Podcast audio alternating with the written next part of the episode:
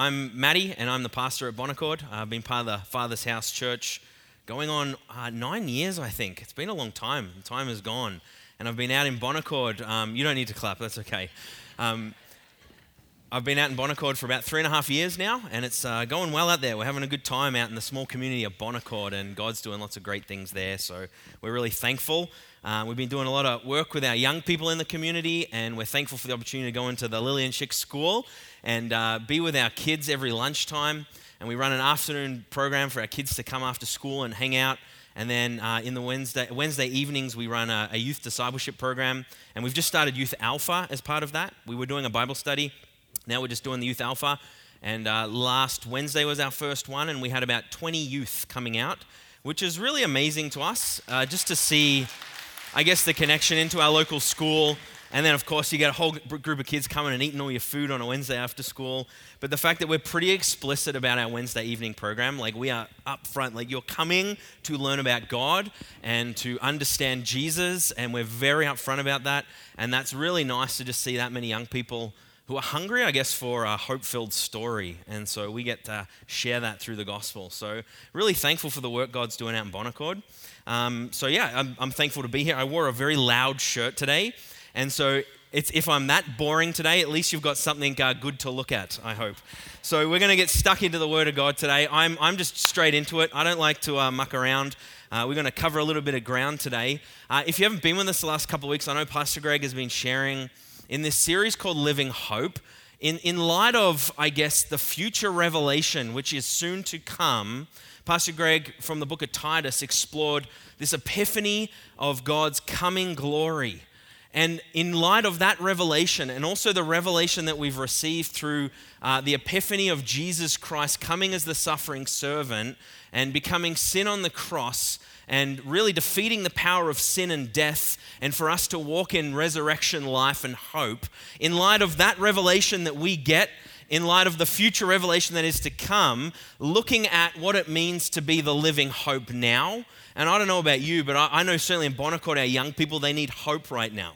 It's a, it's a narrative they need. The gospel story, the God story needs to be shared so that they have, uh, in this, as they try and find their bearings, and all of us in this world that is so confusing, uh, which will be the prevailing story of our culture. I believe the gospel should be. It is the greatest news. And uh, so, in light of that future revelation, who are we to be? And that's been a little bit of what we're looking at. Um, Pastor Greg last week, if you didn't hear it, uh, he brought those boxes. Do you guys remember if you were here? And uh, shared a little bit about building, uh, building your life, maturing in this age, in this day, building your life upon faith with godly virtues. And he looked at that from Second Peter. Um, you can go and have a look at that uh, online if you want. Today, I want to look at a little bit. I'm going to land. I always like to tell you where I'm going. So that if nothing makes sense, along the way, because I can jibber jabber a little bit, you'll know at least kind of the point I'm trying to make. Is that all right? Would you like to know kind of the point I'm trying to make?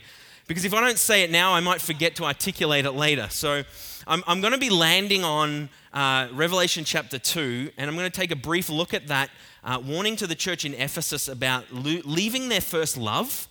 But to get there, I want to build some concepts, I guess. So I don't want to be too conceptual or philosophical, but I believe that there are some frameworks that will be helpful for us to understand on that journey to get to that place. And then I'm hoping that God will be able to touch your heart today and encourage you.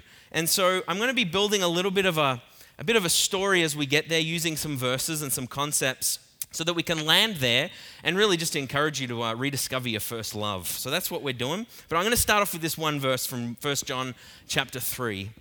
See what great love. Everyone say love the Father has lavished on us. Everyone say, lavished.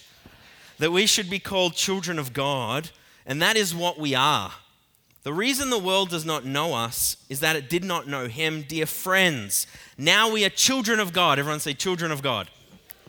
And what we will be has not yet been made known, but we know that when Christ appears, we shall be like Him, for we shall see Him as He is. All who have this hope in Him purify themselves just as He is pure. I'm going to pray. Why don't we do that and take a moment to pause and stop? Because we can rush so easily through church. Let's just pause. Would you just be silent with me for a moment? I know it's awkward, but it's okay to be silent. Let's be silent just for a moment and just get you to just just breathe and relax and focus on Jesus.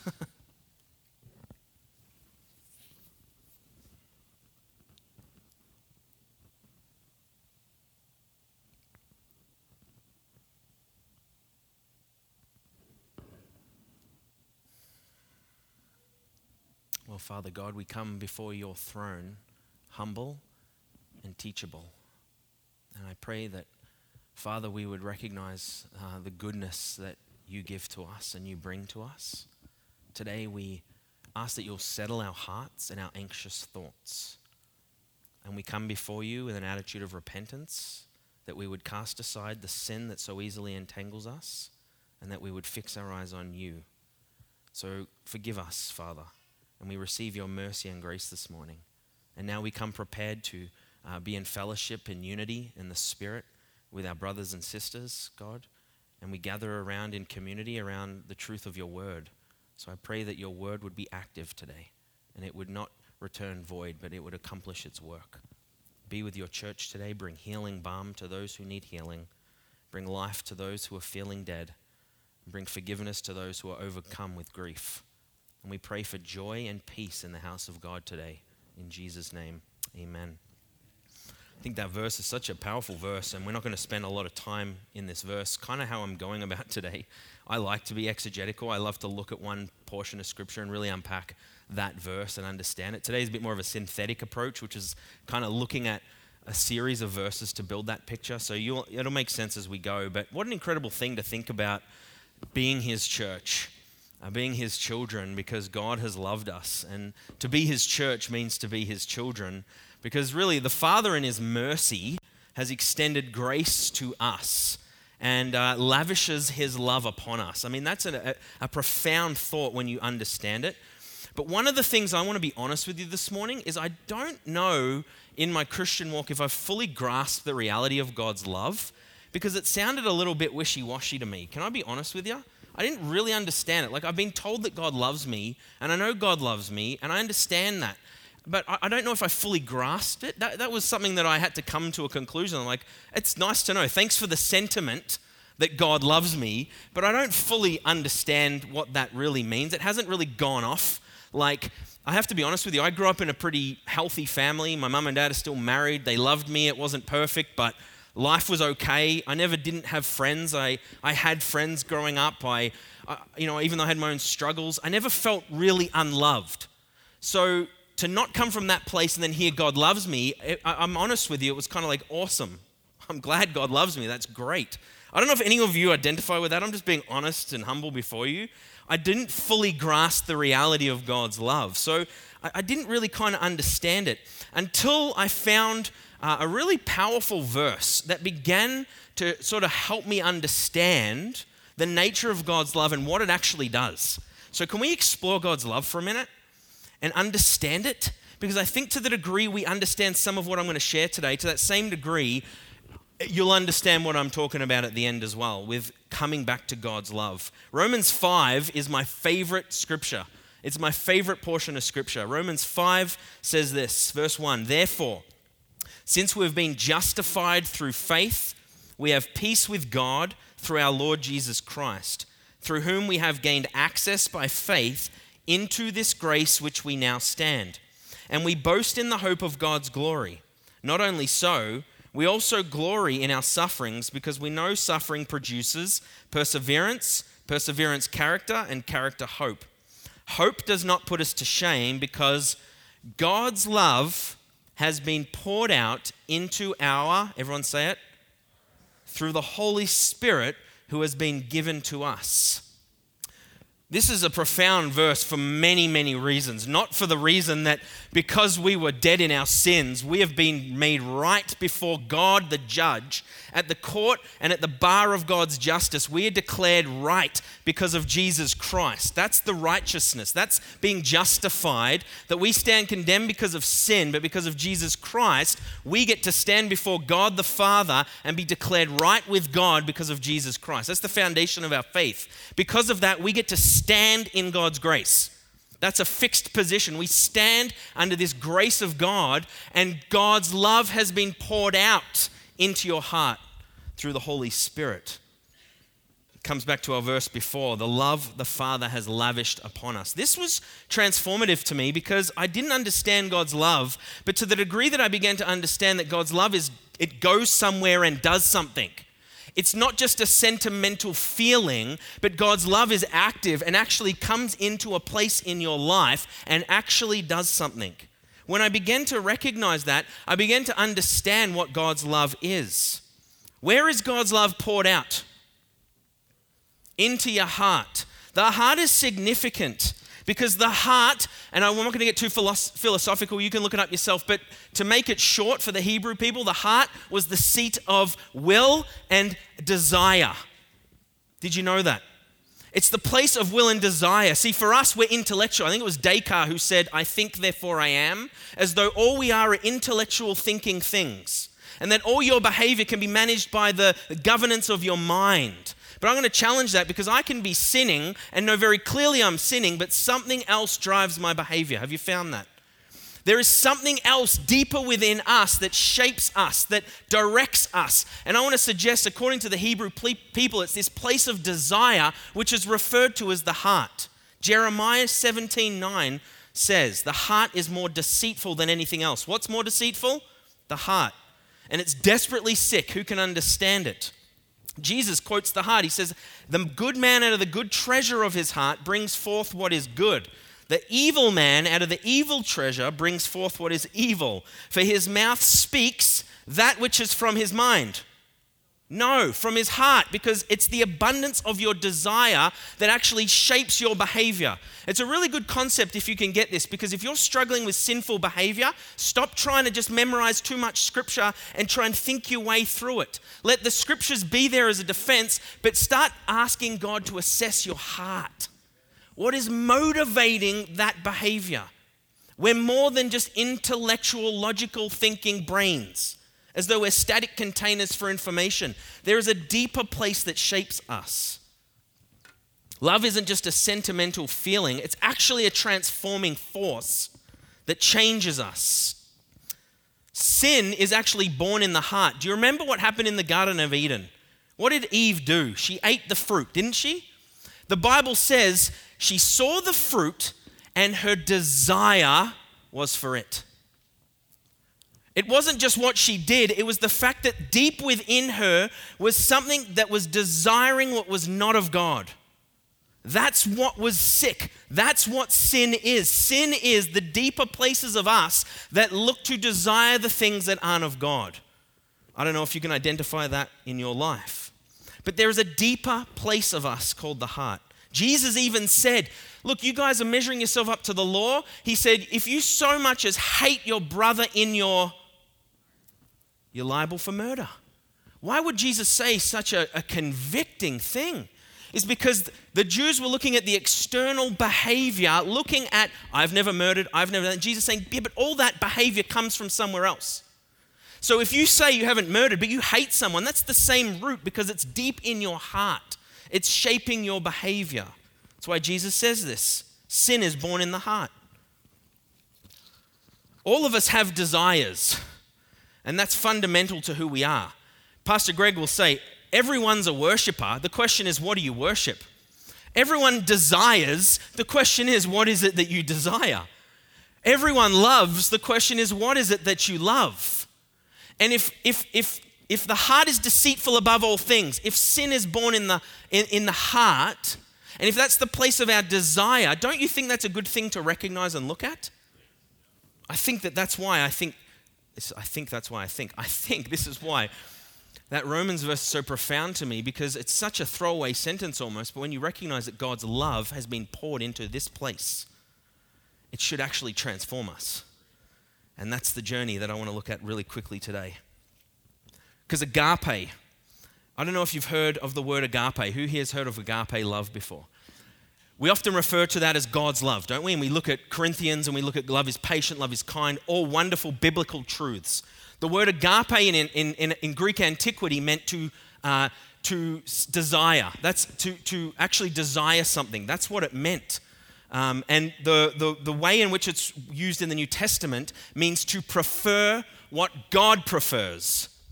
So, where this idea of agape, which was used as a, a, way to describe love, meant to desire, to prefer. In the New Testament, it's used to describe to desire or prefer what God prefers. God's love is the purest form of love, and it literally means that when you have God's love in your heart, guess what? You prefer what God prefers. You desire what God desires. That's the nature of God's love. Is that when God's agape is poured into you, it's not just, oh, God loves me, that's wonderful. Yeah, that's great news. But it actually comes into that place and just changes it all. It, it, brings chaos to all your desires that are restlessly looking for meaning and love and purpose. And he comes in, he goes, boom, I'm going to change your desires from sinful desire to prefer what I prefer. That's what it means to love someone, is to prefer someone more than yourself. We can see that in the Bible. I think it's why Psalm 37, verse 4 says, Delight yourself in the Lord, and he will give you the what of your heart. It's when you are in love with God that your desires are His desires. Of course, He's going to give you that.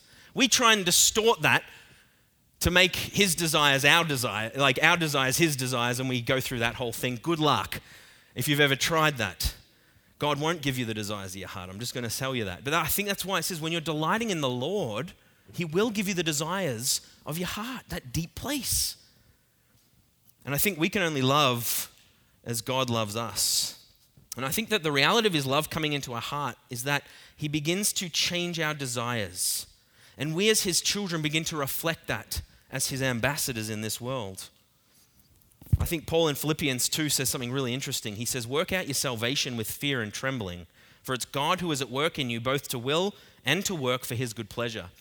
I don't think that means go and figure out your salvation. I think what that means is salvation has taken place in the depth of your heart the seat of desire, where sin is born and bred, God comes and replaces that with his love. And then he says, Let that be worked out into every area of your life.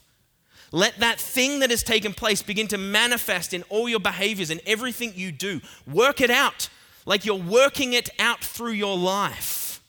So I think that the message to the church, the people of God who are changed by his love, our desires are to be different than the world's desires. Did you know that? We're actually being set apart. And coming back to the idea of this series is in light of eternity, in light of that epiphany that Jesus is coming. And he is coming back as the King of Kings, and we exist in this age as the living hope. I think it's time for us to mature. It's time for Matty Coppin to mature because I'm immature in so many ways. Allowing God's love to change us, His love should mature us, and our desires should look more like His and less of the world's. one of my favorite books, it's called You Are What You Love The Spiritual Power of Habit by the author James Smith. He says this discipleship, I don't know if it's up on your screen, is more of a hungering and thirsting for Him than of knowing and believing. Jesus' command to follow Him is a command to align our loves and longings with His, to want what God wants to desire what God desires, to hunger and thirst after God and crave a world where He is in it all, a vision encapsulated in shorthand, the kingdom of God. Maturity, this is coming back to that idea, is not just simply acquiring more uh, knowledge in your head, as though all we are are these static containers of information, which is what our postmodern secular world wants you to believe that you can rationally and logically govern your life. But there's, we, we know, according to the heart, there are other things that shape your behavior than just you having the right knowledge. And I think it's why when the disciples were wrestling with this question of Jesus, how are we going to follow you in Matthew? Where's our food going to come from? Where are all the things that we need in the world going to come from? And Jesus goes through this thing, you know, the birds have nests, the lilies are clothed. And then he comes to this statement and he says, but you are to seek first the kingdom of God and its righteousness. The word seek is the exact same word for desire. Did you know that? In the Greek, it's the exact same word. So Jesus is saying you are to desire the kingdom of God first. The kingdom of God should be your desire, not all the things in the world that the world worries about. You're different. This is the call, the great call to lay down your life for Jesus. He's trying to tell his disciples. He's not just saying, I'll look for the kingdom. No, he's saying, let it be your desire, and everything will be added to you. I think that's the mark of believers is that our desires are different from the world. That's how you know you're not just externally living a form of religion and look, looking good, but when God's desires are transforming your life and that your desires are in line with Him.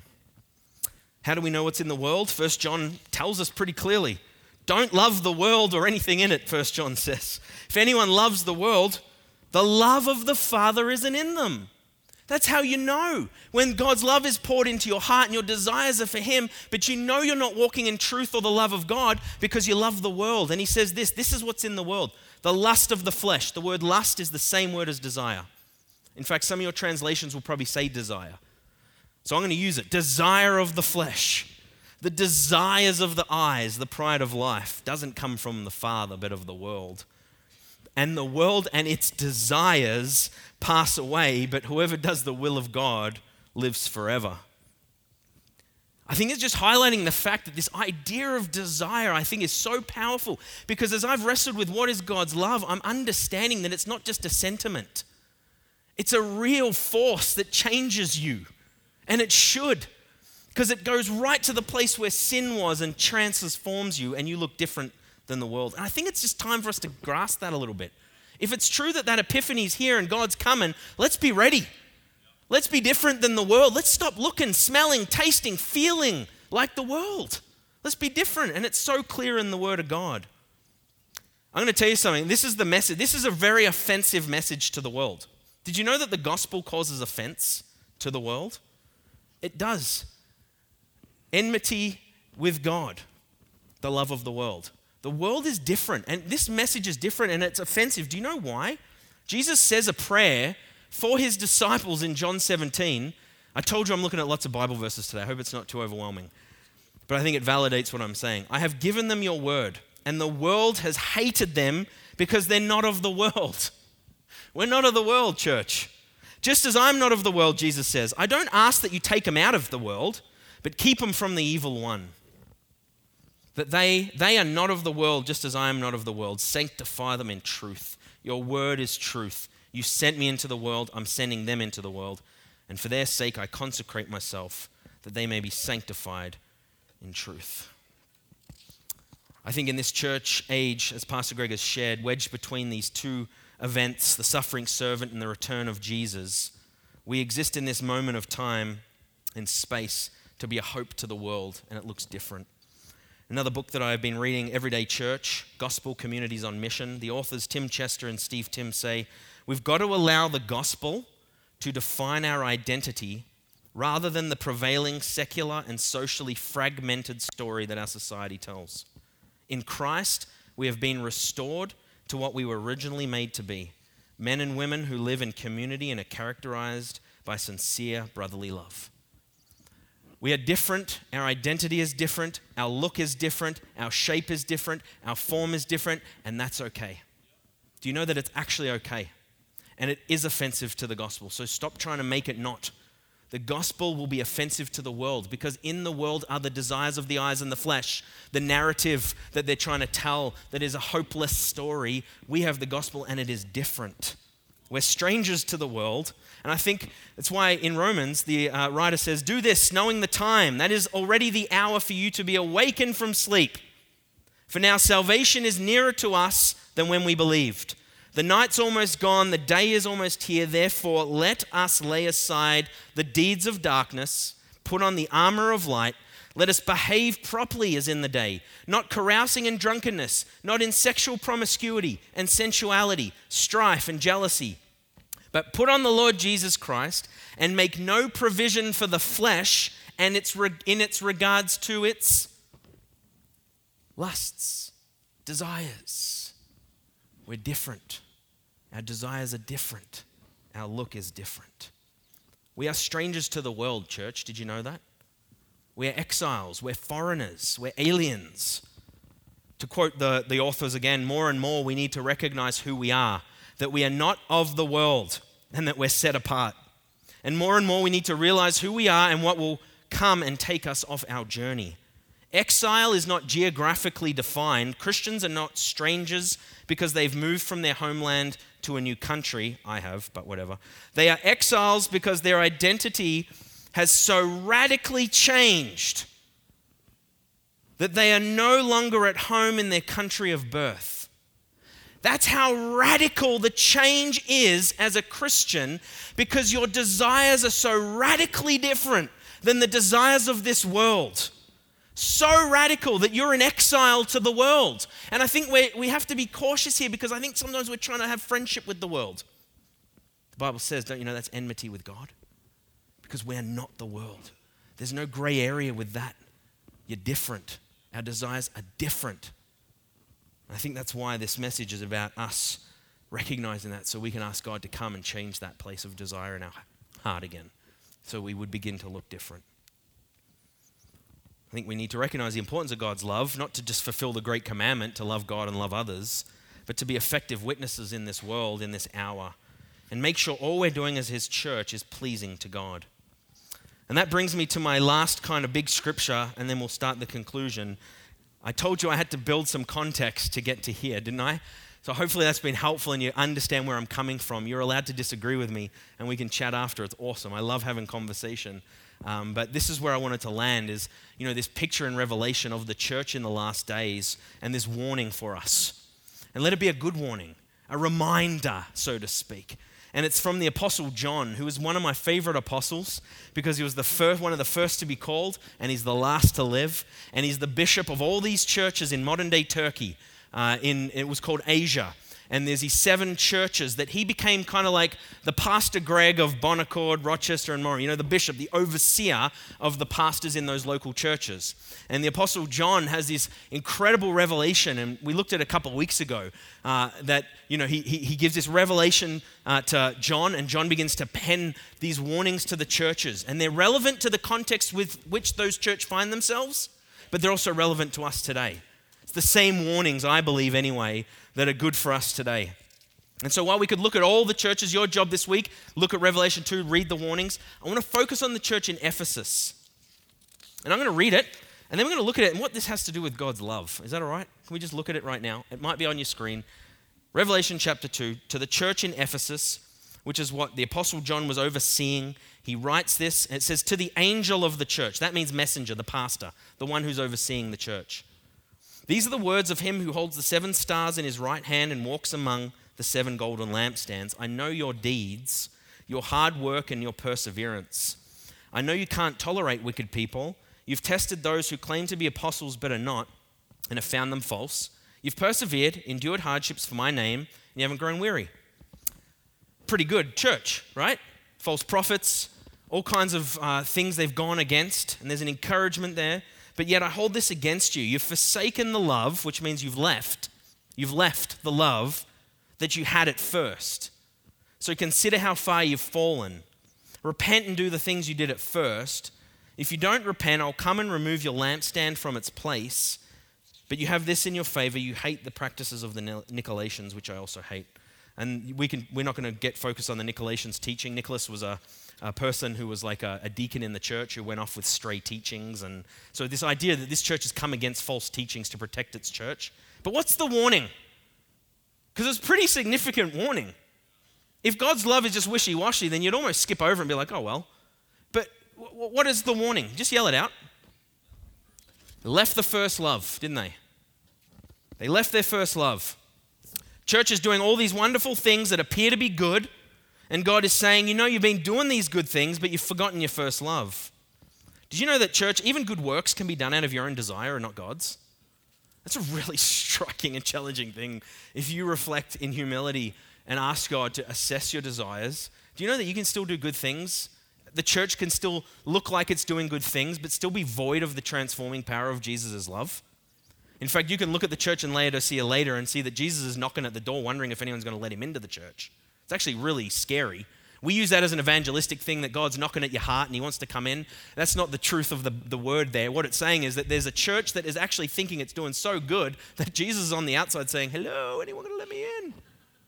That's actually the context of that verse. It's possible to do good things and look good, but it's not born out of the love of God, out of desire. That's a, something that you got to look at. It's pretty challenging. Francis Chan, in one of his sermons, said that, you know, we're taught early in our faith that Christianity isn't a religion, but it's a relationship. But yet somehow we find ourselves away from that fundamental truth, doing the things that we look good, but it's still void of God's love. And that's a warning to the church is that we when we lose the first love of Jesus, when his love isn't empowering us to walk in maturity and we're just kind of in that apathetic middle ground of our Christianity, our works become religious works. They're not born out of a transforming power of God and his desire. Can I tell you some scriptures that tell you that? Proverbs 21 2 says, All deeds are right in the sight of the doer, but the Lord weighs what? You can look good, smell good, taste good, but if it's born out of the wrong heart, as he warns the church, it's not good. Samuel 16:7 the Lord said to Samuel, "Don't look at his appearance or the height of his stature. I've rejected him. God sees not as man sees. God looks, man looks at the outward appearance, but the Lord looks at what? A heart. He looks at our desires, he looks at our loves, he looks at our worship. He looks at what is actually causing us to do those things. To quote another book, I'm sorry, I read lots. Life in the Trinity by Donald Fairbairn says, Somehow we are called to do more than simply imitate God's love. We're called to remain on and carry forward to the world this very love which the Father has loved his Son from all eternity. The loving relationship between Father and Son, the glorious presence of the Father with the Son, is not simply a model that we're to follow. What he's saying is that through Jesus Christ, we're welcome into the loving relationship of intimacy with the Trinity. And our job is to rest in that and allow our, everything to flow from that love, not just some model that we need to go and replicate and just do good works. Because without his love, I'm going to tell you something, we can become empty social justice warriors that are not reflecting his heart to the world. We fight battles because we're wounded, not because of his wounds. One of the warnings to the church in the last days is that the church becomes motivated by not by God's love, but trying to combat all the stuff in the world and not letting it come from that place of being changed by his desire. And that's why there's a warning, if I can share. Now, I shared this a while ago, but the warning is I will remove your lampstand. Now, that's a powerful image because if you understand what the lampstand is in the tabernacle, the, the Jews would have gotten this no problem. The church would have understood this. But the lampstand's job in the, in the tabernacle was, was to shine its light on the table of presence where the bread was, the shewbread. Who calls himself the bread? Jesus says, I am the bread of life. Multiple references there. So they would have understood this that the lampstand's job in the temple was to shine its light on what? The bread. So if the church is the lampstand, what is the job of the church? It's just to shine its light on Jesus. I think this is the warning to this church is that it's, it's almost though they took the lampstand and we're going over here, yeah, you evil people, and oh, culture sucks, and oh, the world this and world that, and they're just, and God's like, you know what, you're doing good things because that is true. That's wrong. He's not saying what they did was evil. He's saying they're doing it, picking up the lampstand and running around trying to shine in darkness everywhere rather than just letting it shine on Jesus. That's a warning. Now, I don't know if that offends you or not, because there is truth, there is injustice in this world. I'm not saying that. And some of you are called to go and defend with the love of Jesus that. I'm not saying don't do that. I'm just saying the word's pretty clear here that we've got to be careful not to do things without God's love. And God's love isn't a wishy washy thing because to you, justice warriors, that almost is like annoying. Like, God's love, I don't want to just go and hug them. They're evil. Sin is evil. That's not what it's saying. It's just saying that God's love is actually motivating you with the power of His love that changes the direction and what you're doing it for. So, Jesus is the bread of life, and the lampstand's job is to shine on the bread. We can't do that if we're not changed by His love. And that's why today is called coming back to first love. Because I think in these last days, wouldn't it be good to know that we can go before the Father in heaven and He says, Well done, good and faithful servant. You did everything out of a pure motivation, even if it was unseen, even when it hurt. You were so changed by my love that your desires reflected my heart, and you were a good ambassador. You were a good representation and reflection. Church, well done that you stood through the test of time and you didn't lose your focus off Jesus, that you shined the light on the bread in the midst of darkness. Wouldn't that be a good place to get to? Well, there's hope in this warning In these last days, we're being asked to grow up and be responsible. And this is what the warning is. Just consider how far you've come away, you've fallen. Repent and do the things you did at first. Because if, I, if you don't, the lampstand will be removed. I think the church has a place in our culture, a rightful place. But if we are not careful, we will lose our place. If we are not doing the work of maturity to actually be humble and not blame other people, but allow God to actually change our hearts and come back to that first love. For such a time as this, I think we need it. So I want to share a couple of verses, and then I'm going to conclude. And I'm actually going to ask the band to come up, and we're going to sing a really old classic. But I think that we can say these prayers as we begin to assess the motivations of our desires, and if we're missing the love of God, if we're just doing Christianity and we're not doing it from a place of transformation, you can pray these prayers. Psalm 139, in the Spirit of David Search me, O God, and know my. Try me and know my anxious thoughts, and see if there's any hurtful way in me. Lead me to everlasting. We can pray that prayer, church, today. We can pray that. We can say to God, you know what, God, I, I can't keep ch- trying to change my behaviors and do my discipleship as just changing who I am in my thinking. But God, would you search that deeper place of me and see if there is any wickedness there? Psalm 51 says, Create in me a clean heart, God. Clean my heart. Clean that place of desire where sin finds its way in. Renew a right spirit. Don't cast me away from your presence. Don't take your Holy Spirit from me. Restore me the joy of my salvation, of your salvation, and sustain me with a willing spirit. Above all else, guard your hearts, for everything flows from it. Psalm 26 Test me, Lord, try me, examine my heart and my mind.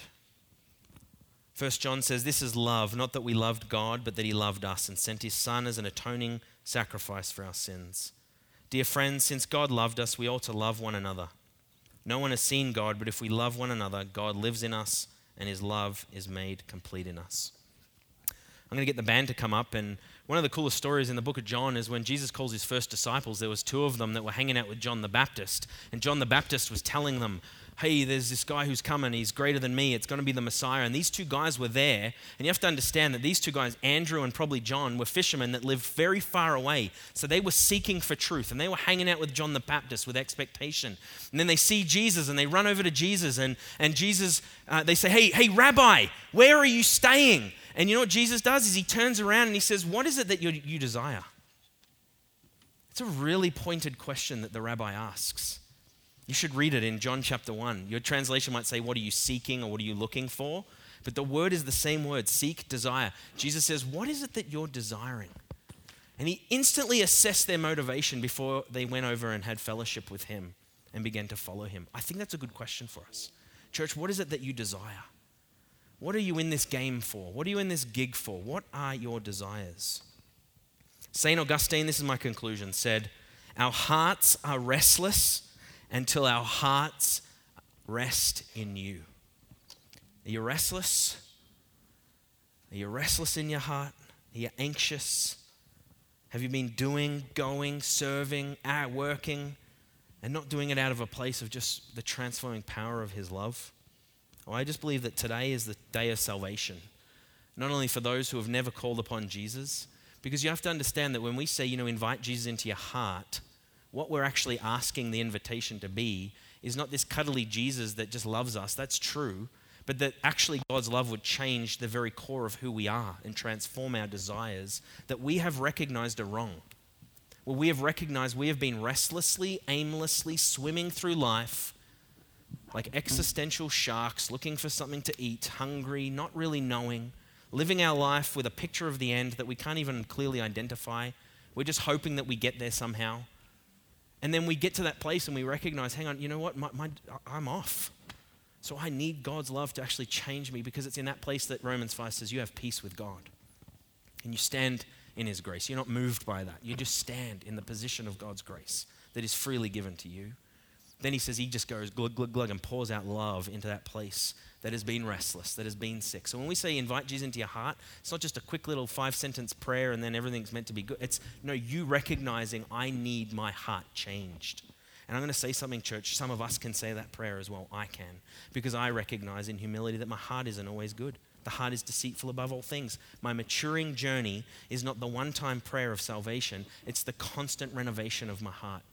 That my heart is being aligned to the desires of God. And that's the maturity. And that's really where I wanted to land today in light of God's return, let's be ready. Let's be a church that has the desire of God to do what God wants us to do, to not buy into the lie of the world. It is so foolish and such folly. The world is just is all over the place because they don't know where to land.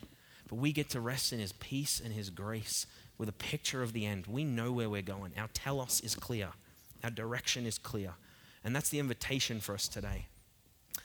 And so I'm going to finish with this verse, and I'm going to get the band to sing a song. They can actually start strumming if that's helpful. And I'm going to read this verse. And it's an old song, but it's scriptural and I love it. It's just, we're just going to sing the verses together. And for me, it's if you want to respond um, to, I guess, what God's saying, that you could use this song as just a declaration, maybe, or an invitation to prayer. And it's the old song, Create in me a clean heart, O God, and renew a right spirit within me. So if you've been around churches long enough, you'll know this song. But I wanted that song because I feel like it's just a great way for us to stop and worship and ask that as a prayer in our heart. Is that okay? So as they sing that, we're going to do that. But this is the verse I wanted to finish with. Second Chronicles 7:14. My people who are called by my name would humble themselves and pray, seek my face, and turn from their wicked ways. I'll hear, hear from heaven. I'll forgive their sin and I'll heal their land. And so today for me is the day of salvation. And it's the day in which you get to invite God into your heart to change your desire. For those of you who have been restlessly walking and doing religion, it's a, it's a time to just say, God, help me turn from my wicked ways. I'm going to repent and see how far I've fallen. I'm going to say, God, come and forgive my sin and heal my land. So if you need healing in your heart, if you need to invite God into your heart, anyone, just stand up right now together